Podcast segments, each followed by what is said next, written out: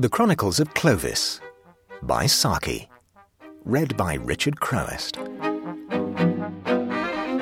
The Peace of Mowsle Barton.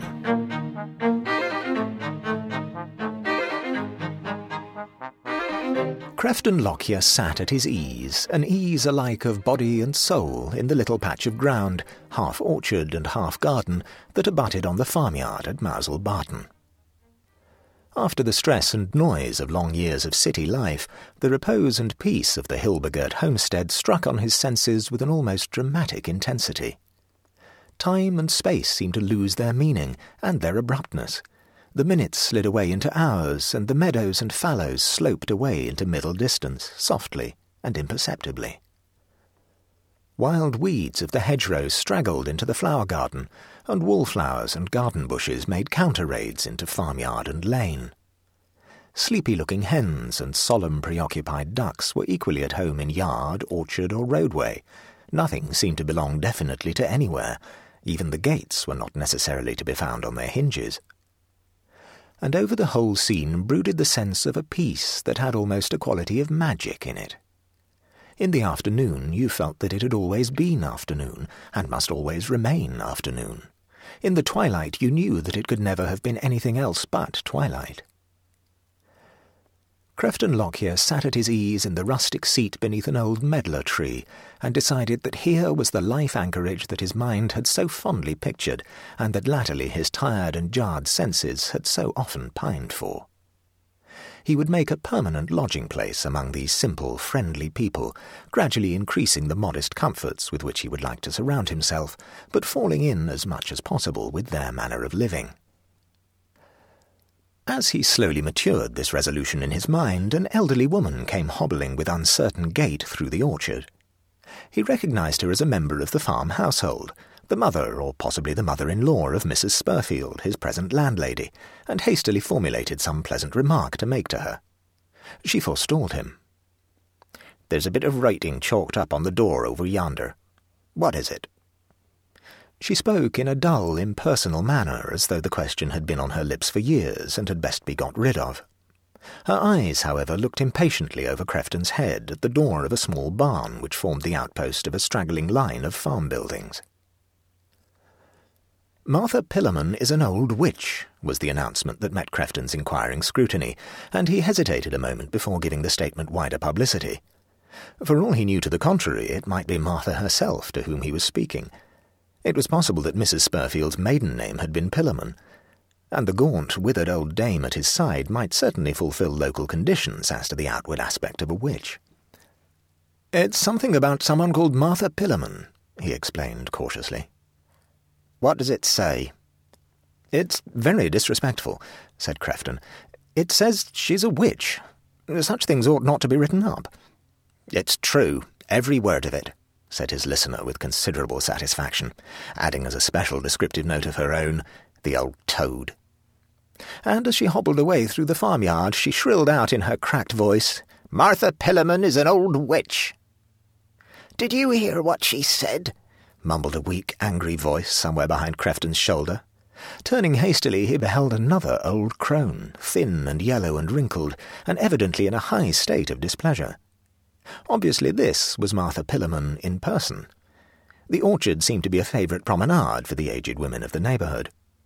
"'Tis lies, 'tis sinful lies," the weak voice went on. "'Tis Betsy Croot is the old witch, she and her daughter, the dirty rat. I'll put a spell on 'em, the old nuisances. As she limped slowly away, her eye caught the chalk inscription on the barn door. What's written up there? she demanded, wheeling round on Crefton.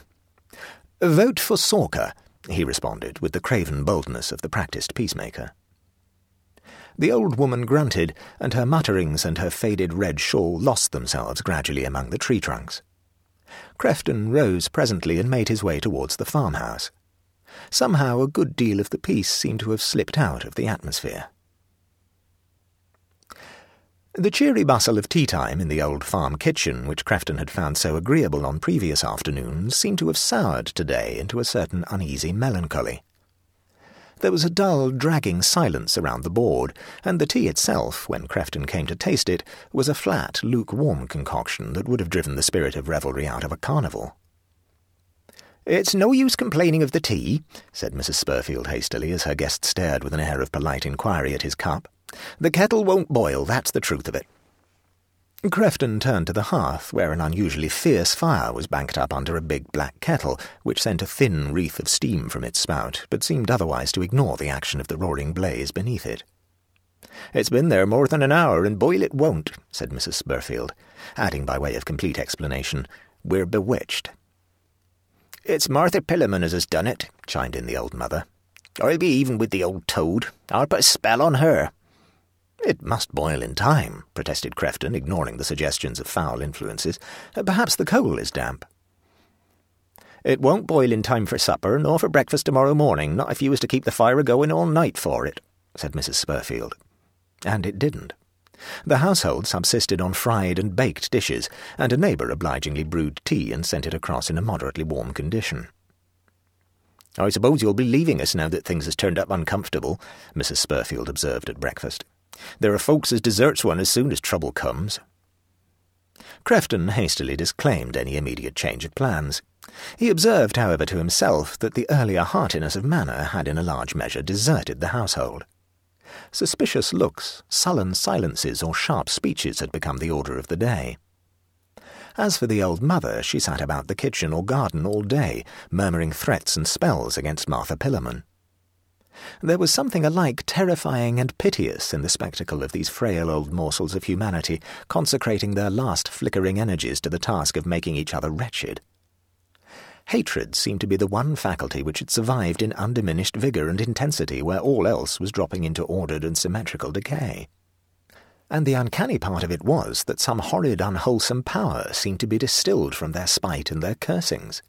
No amount of sceptical explanation could remove the undoubted fact that neither kettle nor saucepan would come to boiling point over the hottest fire. Crefton clung as long as possible to the theory of some defect in the coals, but a wood fire gave the same result, and when a small spirit lamp kettle, which he had ordered out by carrier, showed the same obstinate refusal to allow its contents to boil, he felt that he had come suddenly into contact with some unguessed at and very evil aspect of hidden forces. Miles away, down through an opening in the hills, he could catch glimpses of a road where motor cars sometimes passed, and yet here, so little removed from the arteries of the latest civilization, was a bat-haunted old homestead where something unmistakably like witchcraft seemed to hold a very practical sway. Passing out through the farm garden on his way to the lanes beyond, where he hoped to recapture the comfortable sense of peacefulness that was so lacking around house and hearth, especially hearth, Crefton came across the old mother, sitting mumbling to herself in the seat beneath the medlar tree. Let'n sink as swims, let'n sink as swims, she was repeating over and over again, as a child repeats a half-learned lesson. And now and then she would break off into a shrill laugh, with a note of malice in it that was not pleasant to hear. Crefton was glad when he found himself out of earshot, in the quiet and seclusion of the deep overgrown lanes that seemed to lead away to nowhere. One, narrower and deeper than the rest, attracted his footsteps, and he was almost annoyed when he found that it really did act as a miniature roadway to a human dwelling. A forlorn-looking cottage with a scrap of ill-tended cabbage garden and a few aged apple trees stood at an angle where a swift-flowing stream widened out for a space into a decent-sized pond before hurrying away again through the willows that had checked its course.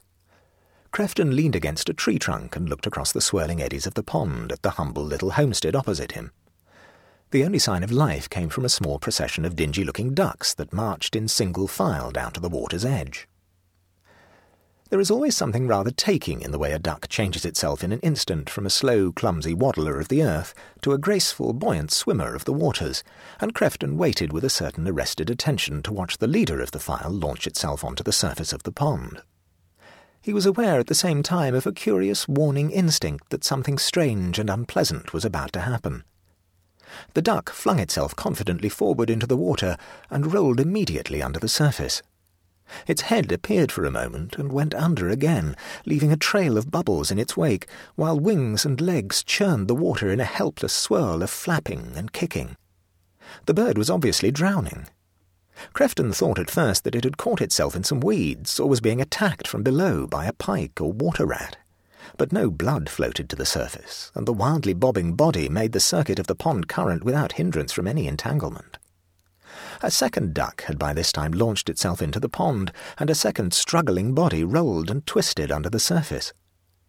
There was something peculiarly piteous in the sight of the gasping beaks that showed now and again above the water, as though in terrified protest at this treachery of a trusted and familiar element.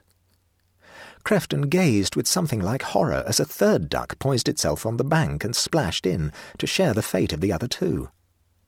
He felt almost relieved when the remainder of the flock, taking tardy alarm from the commotion of the slowly drowning bodies, drew themselves up with tense, outstretched necks and sidled away from the scene of danger, quacking a deep note of disquietude as they went.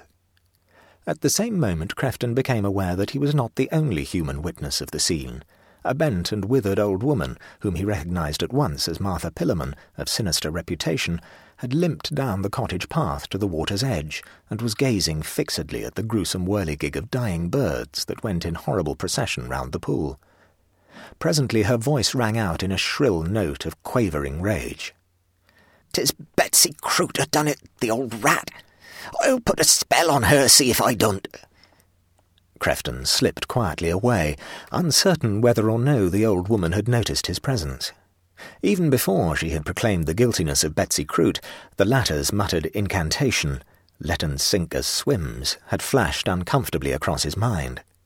But it was the final threat of a retaliatory spell which crowded his mind with misgiving to the exclusion of all other thoughts or fancies.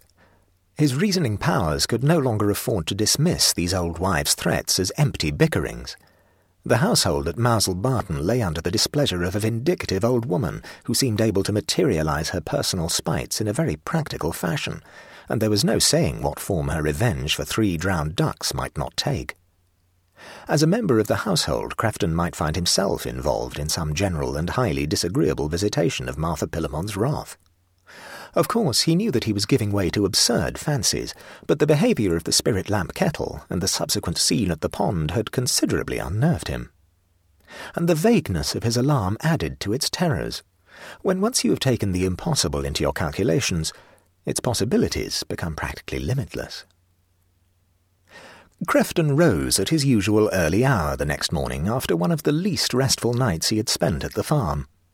His sharpened senses quickly detected that subtle atmosphere of things being not altogether well that hangs over a stricken household. The cows had been milked, but they stood huddled about in the yard, waiting impatiently to be driven out afield, and the poultry kept up an importunate, querulous reminder of deferred feeding time. The yard pump, which usually made discordant music at frequent intervals during the early morning, was today ominously silent.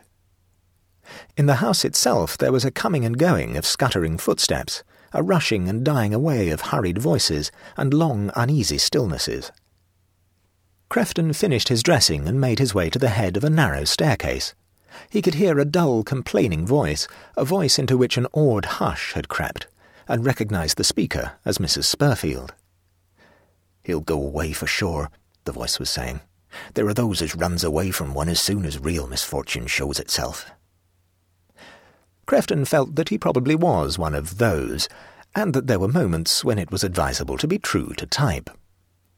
He crept back to his room, collected and packed his few belongings, placed the money due for his lodgings on a table, and made his way out by a back door into the yard. A mob of poultry surged expectantly towards him.